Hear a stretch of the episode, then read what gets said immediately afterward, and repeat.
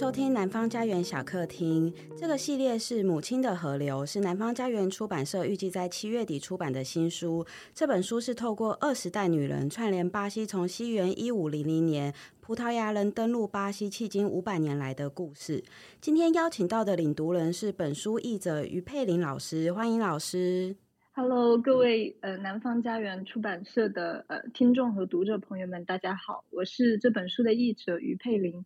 老师要不要稍微自我介绍一下呢？嗯，好的，呃，我是一名葡语文学青年研究者，呃，然后我的本科是毕业于广东外语外贸大学的葡语系，硕士和目前正在攻读的博士都是在葡萄牙科英布拉大学的葡语文学专业。嗯，这大概是我的履历背景。因为这本书是我们与第第一次与老师合作，嗯、那老师是我们之前就是梦游大地的金星义老师特别介绍给我们的译者，然后第一次合作就翻译二十几万字的大、嗯、大块头书籍，真是实在是不太容易耶。确实，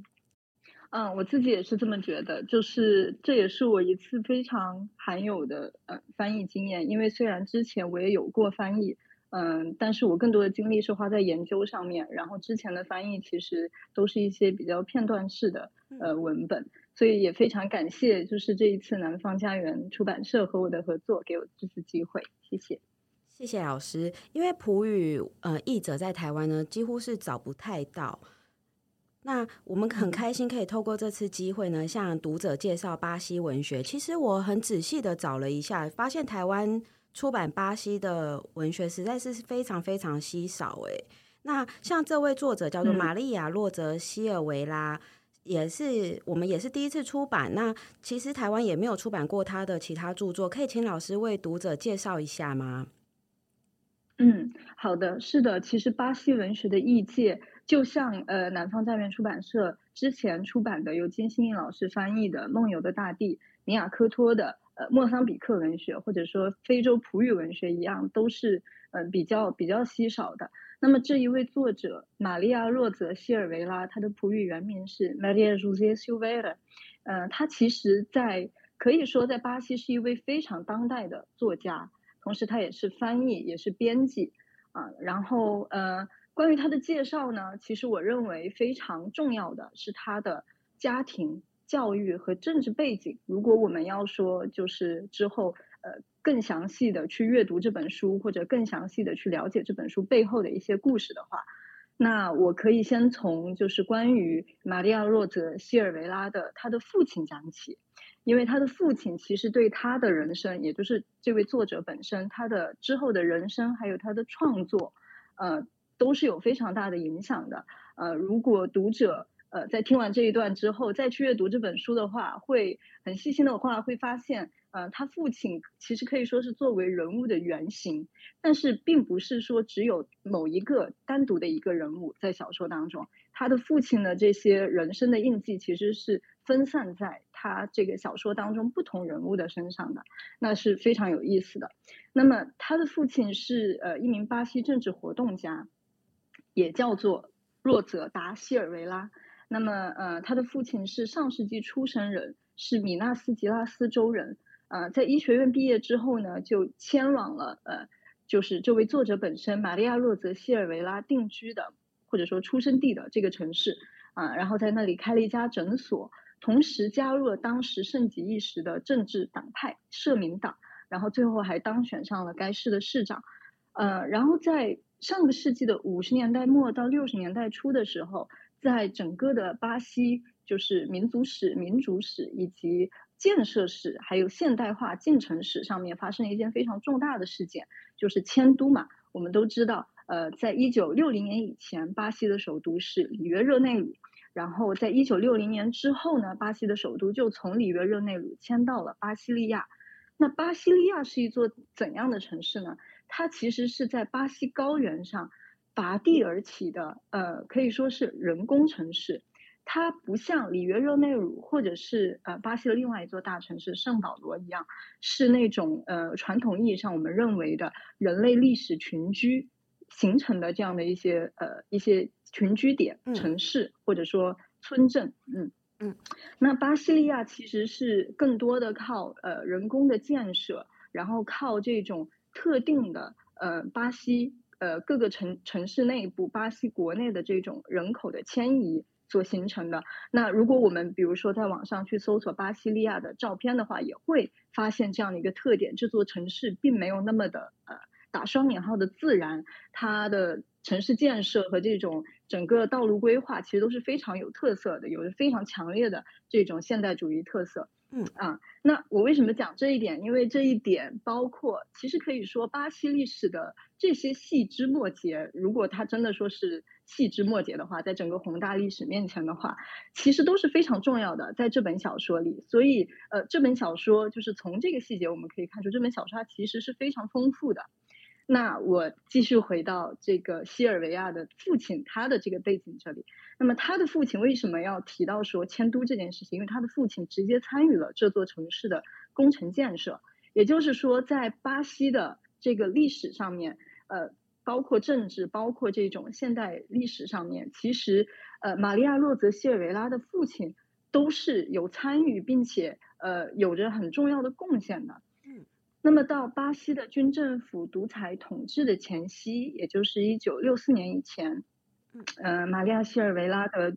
呃父亲一直都在巴西政府的各个部门担任要职。那这一段时间，这一段岁月，其实也是巴西社民党的黄金时期，也被称作社民党传奇。到了一九六五年的时候，已经巴西进入了这个军军政府独裁统治时期了。那么，呃。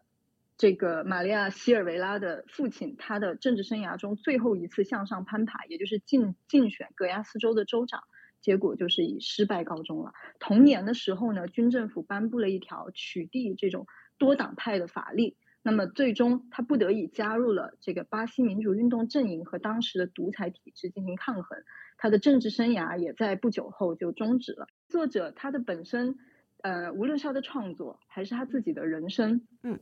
包括他的一些行动和思考，都是深深的跟他父亲以及他以及我们刚刚讲到的这种政治背景挂钩的。那么作者，接下来我要讲一下作者本人，呃，玛利亚·若泽·谢尔维拉，他的政治背景和教育背景。嗯，那首先，他上个世纪六十年代的时候，曾在巴西利亚、圣保罗等地求学，然后随后就开启了他的文字创作工作，这些职他的可以说是伴随他一生的这个职业生涯。那么。西尔维拉他的教育背景和他的创作内容的关系也是特别特别紧密的，呃，他曾经专修过人类学、传媒还有政治学，那这几点这这这几个学科的特点，我们也会在他的小说中看到，是非常精彩的，呈现出来的是呃更加科学、更加人文学，包括这种人文关怀上面的这些特点，嗯。那么和他的父亲一样的话，就是玛利亚·洛泽·谢尔维拉，其实对政治运动是充满着激情和向往的。那在一九六四到一九八五年的这个巴西军政府独裁期间，他就因颠覆罪被当局通缉和追捕。那无奈之下呢，她和她的丈夫共同流亡到了秘鲁，直到一九七六年的时候才返回巴西。那这段流亡史在这本小说里面。嗯，他的流亡史，但是他将它投射，并且呃用文字的方式体现在了他的小说的他笔下的这些人物身上。这段流亡史也是一段，就是可以说既是他个人的经验，也是他嗯拿出来和他小说的角色和呃我们这些读者分享的一段巴西历史的经验。是，嗯，然对，然后嗯、呃，我可以再讲一讲，聊一聊他的这个文学创作。具体聊一下也是非常有意思的，因为他作为一个如此可以说是近代的这个巴西的呃小说家，巴西的呃呃呃创作文学创作者，实际上呃他确确实实在可以说是巴西普语世界以外，并没有那么为人所知。但是我觉得它的重要性，呃，我们从刚刚的背景，然后我们之后再聊到小说的时候，它的这些重要性都会不言自明的凸显出来。嗯，那他第一次登陆文坛是在二零零二年的时候，那他的呃首部小说处女作就是这一部小说《母亲的河流》。那这部小说于同年就获得了由圣保罗艺术评论家协会颁发的这个文学新人奖。是。那我们要注意的是，为什么这部小说呃，就是在近几年又重新进入了大众的视野？其实是二零一九年的时候，这本小说有葛罗布出版社 Global View 的再版了。嗯，那这种再版其实，在出版界也是挺常见的嘛。对，是但是在在在这本小说上是非常非常有特点的，因为呢，旧版二零零二年的那版，呃，其实它的章节或者说它涉及的这个女性人物只有二十位，那么希尔维拉在二零一九年的新版，在旧版的基础上增添了新的一章，也就是将二十位女性人物拓展到了二十一位。那这样的一个呃，可以说是呃，他他的这样的一个新的创作到底是为什么？其实我们在阅读小说就会发现，他最后一章确确实实是和当代的可以说是非常非常当代的巴西的政治和人文境况相吻合的。嗯，那这样的一个呃 working progress 其实是很有意义的，就会让他的整部小说显得更加的更加的饱满，更加的先锋。嗯，然后呃。关于他的其他的文学创作，呃，我觉得也是呃有必要聊一聊，因为我们也可以看见说他的就是希尔维拉的这个文学宇宙啊是是怎么样的，嗯、呃，他其实创作的涉猎是非常广泛的，包括说小说、短篇小说，还有面向青少年的文学等等的。是那么除了《母亲的河流》之外，还有一本比较著名的作品叫做《路易斯·布努埃尔的鬼魂》。呃，是出版于二零零四年的一本一本小说，也是他的作品当中作品群当中相当有名的一本小说。那在这本小说里面，从名字就可以看出来，它可能跟电影相关。路易斯·布努埃尔，呃，是这个西班牙的呃国宝级的电影导演。那在这本小说里，他关注的主题，呃，仍然是就是在六十年代的巴西利亚啊。这一群巴西的青年学生如何燃烧自己的文艺理想和革命激情？也就是我们如果把这一段，呃，我刚刚讲的这另外一本小说的这个剧情，呃，简介，它的内容简介和《母亲的河流》，把它放进《母亲的河流》，我们会发现它其实可以完美的融合在一起。也就是说，呃，希尔维拉他对于他的文学的主题，他对于文学以及其他命题的关怀，其实都是始终不渝的。嗯，他始终都是在围绕着呃一些政治主题进行创作的，独裁、斗争、流亡，然后同时呢，他也是非常非常关心就是女性的境况和命运的。我们这本小说就是非常鲜明的可以体现这一点吧？对，呃，包括说我在就是对他进行更多的一些阅读和检索的时候，呃，我发现他的博客。一直都在更新，其中呢有一个项目非常有意思，叫做周五杂文 Sexta de Crônicas。那在这个呃栏目上面，他经常会记录自己近期的一些反思，他的创作灵感和故事碎片。比如说最近的一篇就有关于说这个嗯、呃、巴西社会前不久发生的一个青少年女性呃被被强奸被凌辱的事情。那我觉得这种。嗯，可以说是跟呃我们所身处的这个时代和他所身处的这个社会，呃，这种亦步亦趋的关怀，真的是非常非常有意义的。嗯、呃，谢谢老师替我们介绍希尔维拉这位作者。那这么精彩的作者的身份背景以后呢，我们也想请老师来替读者简介一下《母亲的河流》这本书。嗯，好的。其实《母亲的河流》是一部，嗯，我认为用非常简单的方式概括的书，因为它的复杂性和丰富性实在是令人震撼的。是，嗯，那《母亲的河流》它其实是基于巴西的民族和民主史，讲述了一个古老的巴西家族中多位女性的故事。是，那这个家族中的第一位女性是一个印第安女孩，名叫伊奈阿。他在和一个葡萄牙青年邂逅之后呢，就诞下了家族中的第二位女性特贝热特。嗯，那么就这样继续的绵延着，整个家族的女性面目就开始逐一呈现，包括他们的遭遇、他们的宿命、他们的悲欢离合，一直到这本书的最后一位女性，生于二零零一年的阿曼达，才最终落下了帷幕。嗯，那么这一本书，我觉得，呃，就像我前面讲的，它因为高度的复杂，是包括它所跨越的历史、跨越的呃历史事件都是非常非常呃，可以说是不胜枚举的。那么其实可以从非常多元的角度去诠释它的总体含义。但是呃，总的来说，从我个人来看，我认为它可以被至少放置在两个种类或者说两个名词之下，嗯，也就是历史和女性。是，对。那么就就历史而言呢，我觉得这本小说。呃，读者读者朋友们之后阅读的时候，也可以看见，从伊奈阿开始，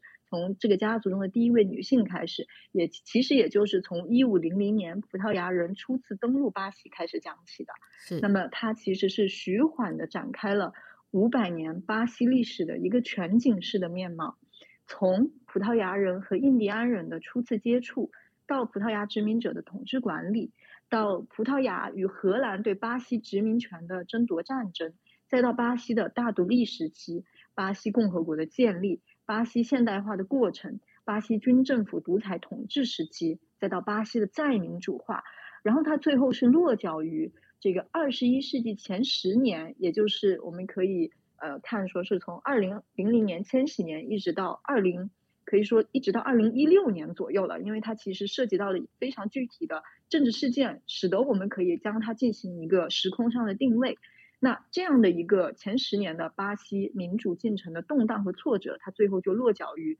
呃我们的这个世纪。是。那我觉得这种这种这种呃跨越性，这种丰富性，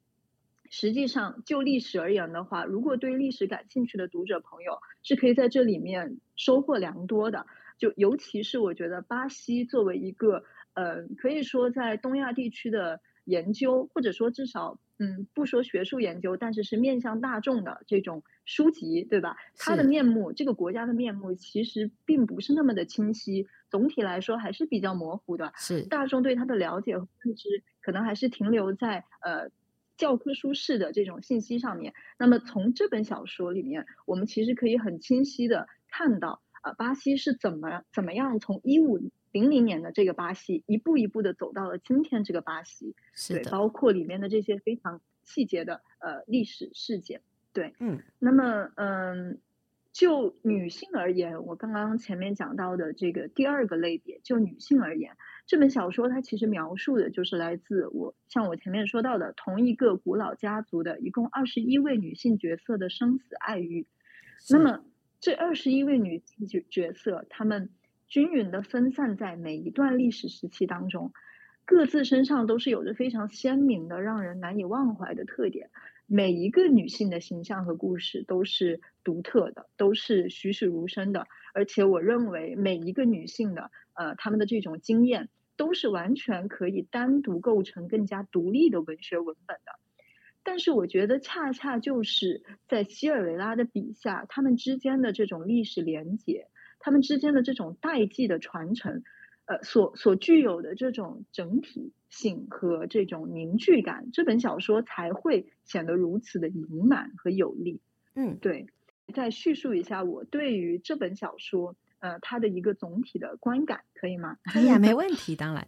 嗯，好的。那其实我刚刚讲到的这两个点，历史和女性，那一方面。我们有历史，也就是说，我们可以看见说巴西的历史面貌，它是如何在一种连续性和非连续性的过程中形成的。是，也就是说，它并不是始终平和的，它也不是始终进步的，也不是说毫无裂痕的，它是在一种非常复杂和特殊的各种因素的作用中产生的。是，或者说，我们可以认为，它就是我们人类历史的最真实的一小节，它是一个。它是非常真实的人类历史的缩影，嗯，那另一方面，我们同样在阅读的其实是一个同样非常绵延、悠久、非扁平化的起伏的，嗯，甚至可以说是复数性的，而不是单数性的这样的一个巴西女性的家族史。而且，我觉得读者朋友们在嗯，可能呃踏进对这本小说的阅读之前，可能会有一种。呃，想法认为说啊，那么讲一个家族的历史，它一定就是讲这个家族的血缘的呃联系，讲这些女性如何一代一代的传承。那我觉得这一点恰恰是这本小说的最有特点的一点，嗯，就是这些女性她其实并非是在一种非常单纯或者真空的亲缘传承的这种环境中联系在一起的。我们会发现这些女性他可能隔个两三代的时候，就已经不知道自己之前的，呃，这个母系的祖辈是来自于哪里了。是，就是这是一个非常有意思的点，一一个可以体现说这种和历史同步的这种代际的断裂和陌生化。是，甚至我们可以说这几乎是必然的。如果我们考虑到巴西历史它本身的这种特质的话，嗯。但是有意思的就在于，作者希尔维拉仍然能够让他们让这些女性角色相互联系和感应，嗯，不是以我们认为的这种家族传承这种物质性的方式，而是以一种更加，呃，怎么说呢，精神性的、更加形而上的、更加女性主义的方式。那我个人认为，这不是一种非常。所谓的矫揉造作或者虚幻的一种文学创作方式，我觉得这是同样很真实的，就像它体现巴西历史的那种真实一样的真实。这种真实是属于文学世界的真实。是。嗯，那我们读完整本书之后，会发现，其实作者的灵感来源，他的取材和参考，仍然和物质性的这种资料是相关的，比如说史料、档案、书信。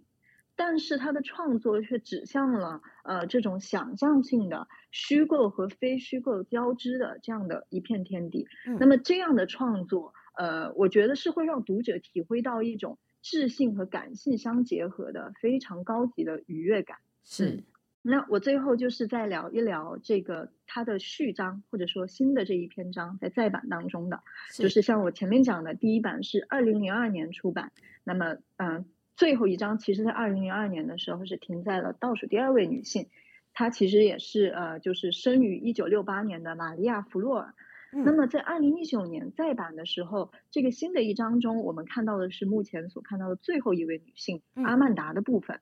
那这种书写的同时代性，恰好就和小说中呈现的这种巴西历史的行进过程和这种女性连结的延续，它其实是相吻合的。我们可以说是一种呃内容和方式上的这种双重意义的平行。嗯，那我觉得可以期待的是，比如说在最后这一章阿曼达的章节中，其实作者还将笔触伸向了巴西 LGBT plus 这个群体的境况。是。那呃，我觉得这种与时俱进性是非常有意思的，因为呃，如果稍微对巴西的呃目前的社会现实有所了解的读者和听众朋友们可以知道，二零一九年的时候，巴西的呃，目前的这个总统上台，博博尔索纳罗，博索纳罗，然后他代表的其实是呃这种巴西的右翼力量。那巴西的民主政治呢，嗯、呃，至少是在左翼和或者说以西尔维拉为代表的这样的一群知识分子眼中，巴西的民主政治其实是再次陷入了危机的。是。那么随着包括二零二零年这个新冠疫情时代的到来，其实我们可以呃多少期待。呃，这个这位作者是否还会有更加新进的这种序章的创作？嗯，是，谢谢老师精彩的介绍。那我想请教一下老师，就是《母亲的河流》啊，在巴西的评价如何呢？好，关于这一点的话，呃，其实我认为《母亲的河流》它作为一部非常当代的巴西小说，它所展现的这种社会现实，我觉得，呃，我们作为这种。无论是译者还是外国读者，可能多少会带着一种呃，不能说是猎奇，但至少会有一点科普性质的这样的一种角度去阅读它。我觉得这是无可厚非的。但是实际上，它所展现的这种巴西人民的情感、巴西人民的这种历史和他们的创创伤，呃，其实对于巴西读者来说是非常可以说是非常有意义，承载着非常多的东西的。对，所以呃，比方说我所看到的这种评价，其实都是相当不错的，相当积极的。因为呃，它在另外一个角度来看的话，它是我们在历史课本中以另外一种虚构和非虚构所混杂的方式去阅读巴西历史。这对于其实巴西的当地读者来讲，也是一种非常具有想象力和可以说是浪漫的方式。是对，那呃。同时，我其实也看到有非常多的这个巴西的读书博主都在推荐这本小说，因为他在二零一九年重新进入到呃人们的视野，在包括就是巴西的这个女性主义运动，呃，其实一直以来都是处于一个非常呃备受这个巴西民众瞩目和关注的一个一个位置上的，所以这本小说所呃曾有的这种呃巴西女性主义、巴西女性境况也是非常有意义的。在这个层面上来讲的话，是。嗯我自己在查这本小说的资料的时候，有看到它其实已经授权影视改编了。嗯，对，那呃，对的，想必应该也是非常受到欢迎，嗯，所以才会有影视想要改编并开拍。那老师会是知道这本小说的影视改编大概会是什么时候会以影视作品的方式呈现吗？啊，这个的话我倒没有特别具体的去了解，是对，不好意思，不会不会，嗯，那我们就期待。之后会有更多的消息铺路。那像在这二十一位女性当中啊，嗯、其实我自己对于特贝勒特的那个故事非常非常的有兴趣，因为其实讲到食人族，嗯、我们一般就是印象里面就是他们可能呃俘虏了敌方以后，就直接把它烹煮来吃了。但是特贝勒特的故事里面会特别提到说，他要先把他养胖，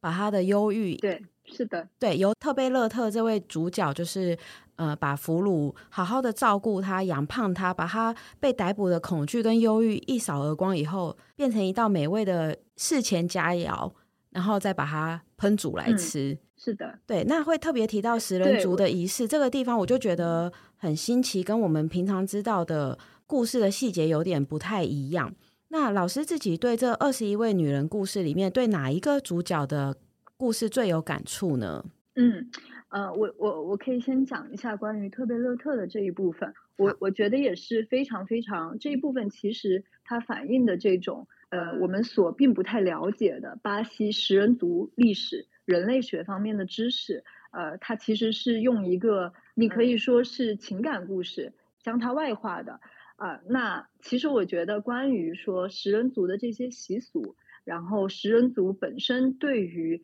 这种他们的敌人或者说外族人的这种观察，其实它是在一种真实和想象之间呃建立起来的。我觉得这一点是非常非常有意思的。而且我们呃如果读者朋友们去读，无论是这一关这一章关于这个食人族的，还是关于印第安人呃文化的一些其他的面向的时候，呃大家都都其实呃要注意的是，就是这位作者他是有着非常丰富的。这个相关的教育背景的，嗯，那么其实他对于这种人类学、还有历史、还有政治这一方面的这种知识上面的构建是非常谨慎的。因此，我们可以就是抱着这种既有这种学习的，像幼语老师提到的这种，也可以抱有这种欣赏这种文学创作的浪漫的这种情节去阅读这本小说。是，对于这本小说中的每一位女性，我觉得我都是有一种很深的共情和依恋感的。这当然也是出于我个人也是一位女性的原因了。是，那么。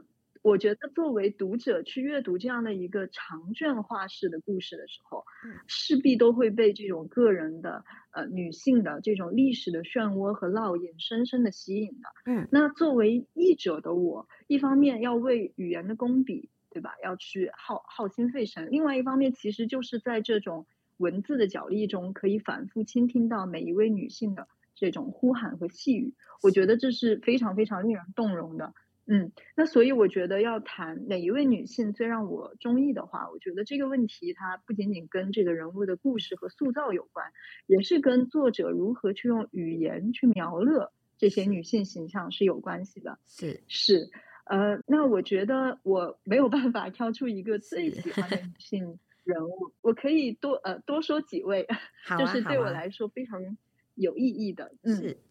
是。首先，呃，我认为第一位女性伊奈阿，她虽然描写她的生平的这个章节，它并不长，也并不复杂，嗯，但是我确实挺喜欢这个第一位女性的。嗯，我觉得就是玛利亚·洛德基尔维拉在描写她的时候，采取的其实是一种稍微远一些的观察角度，和一种稍微呃较为诗意和朦胧的笔法，嗯，这可能跟伊奈亚作为第一位女性出场的这种神秘性有关。也可能跟就是为了吻合这种印第安女人身上触目不忘的这种惊艳特质有关。我们也可以从呃这一整章的这个标题可以看出来，嗯，它所带来的这样的一种嗯、呃，对，就是一种惊艳感。那么关于伊奈阿这个角色，她的心理活动、心境，我们其实没有过多的了解在这一章中。但是我觉得它吸引我的是一种生活方式的纯净。一种天然和一种活泼，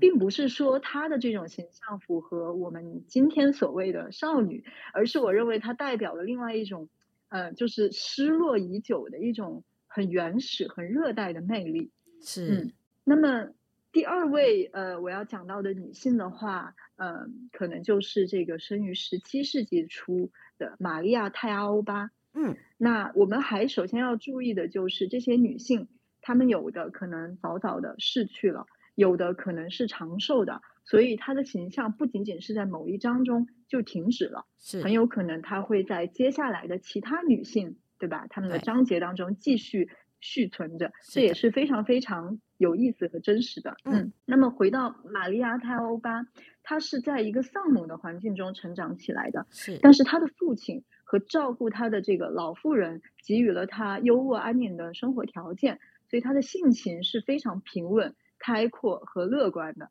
对，那么此外呢，在这个章节里面，呃，玛利亚·洛泽希尔维拉还描写了呃玛利亚·泰欧巴和他父亲的关系。呃，那是一种非常沉静和亲和的关系，我觉得是我理想中的亲子关系啊。嗯、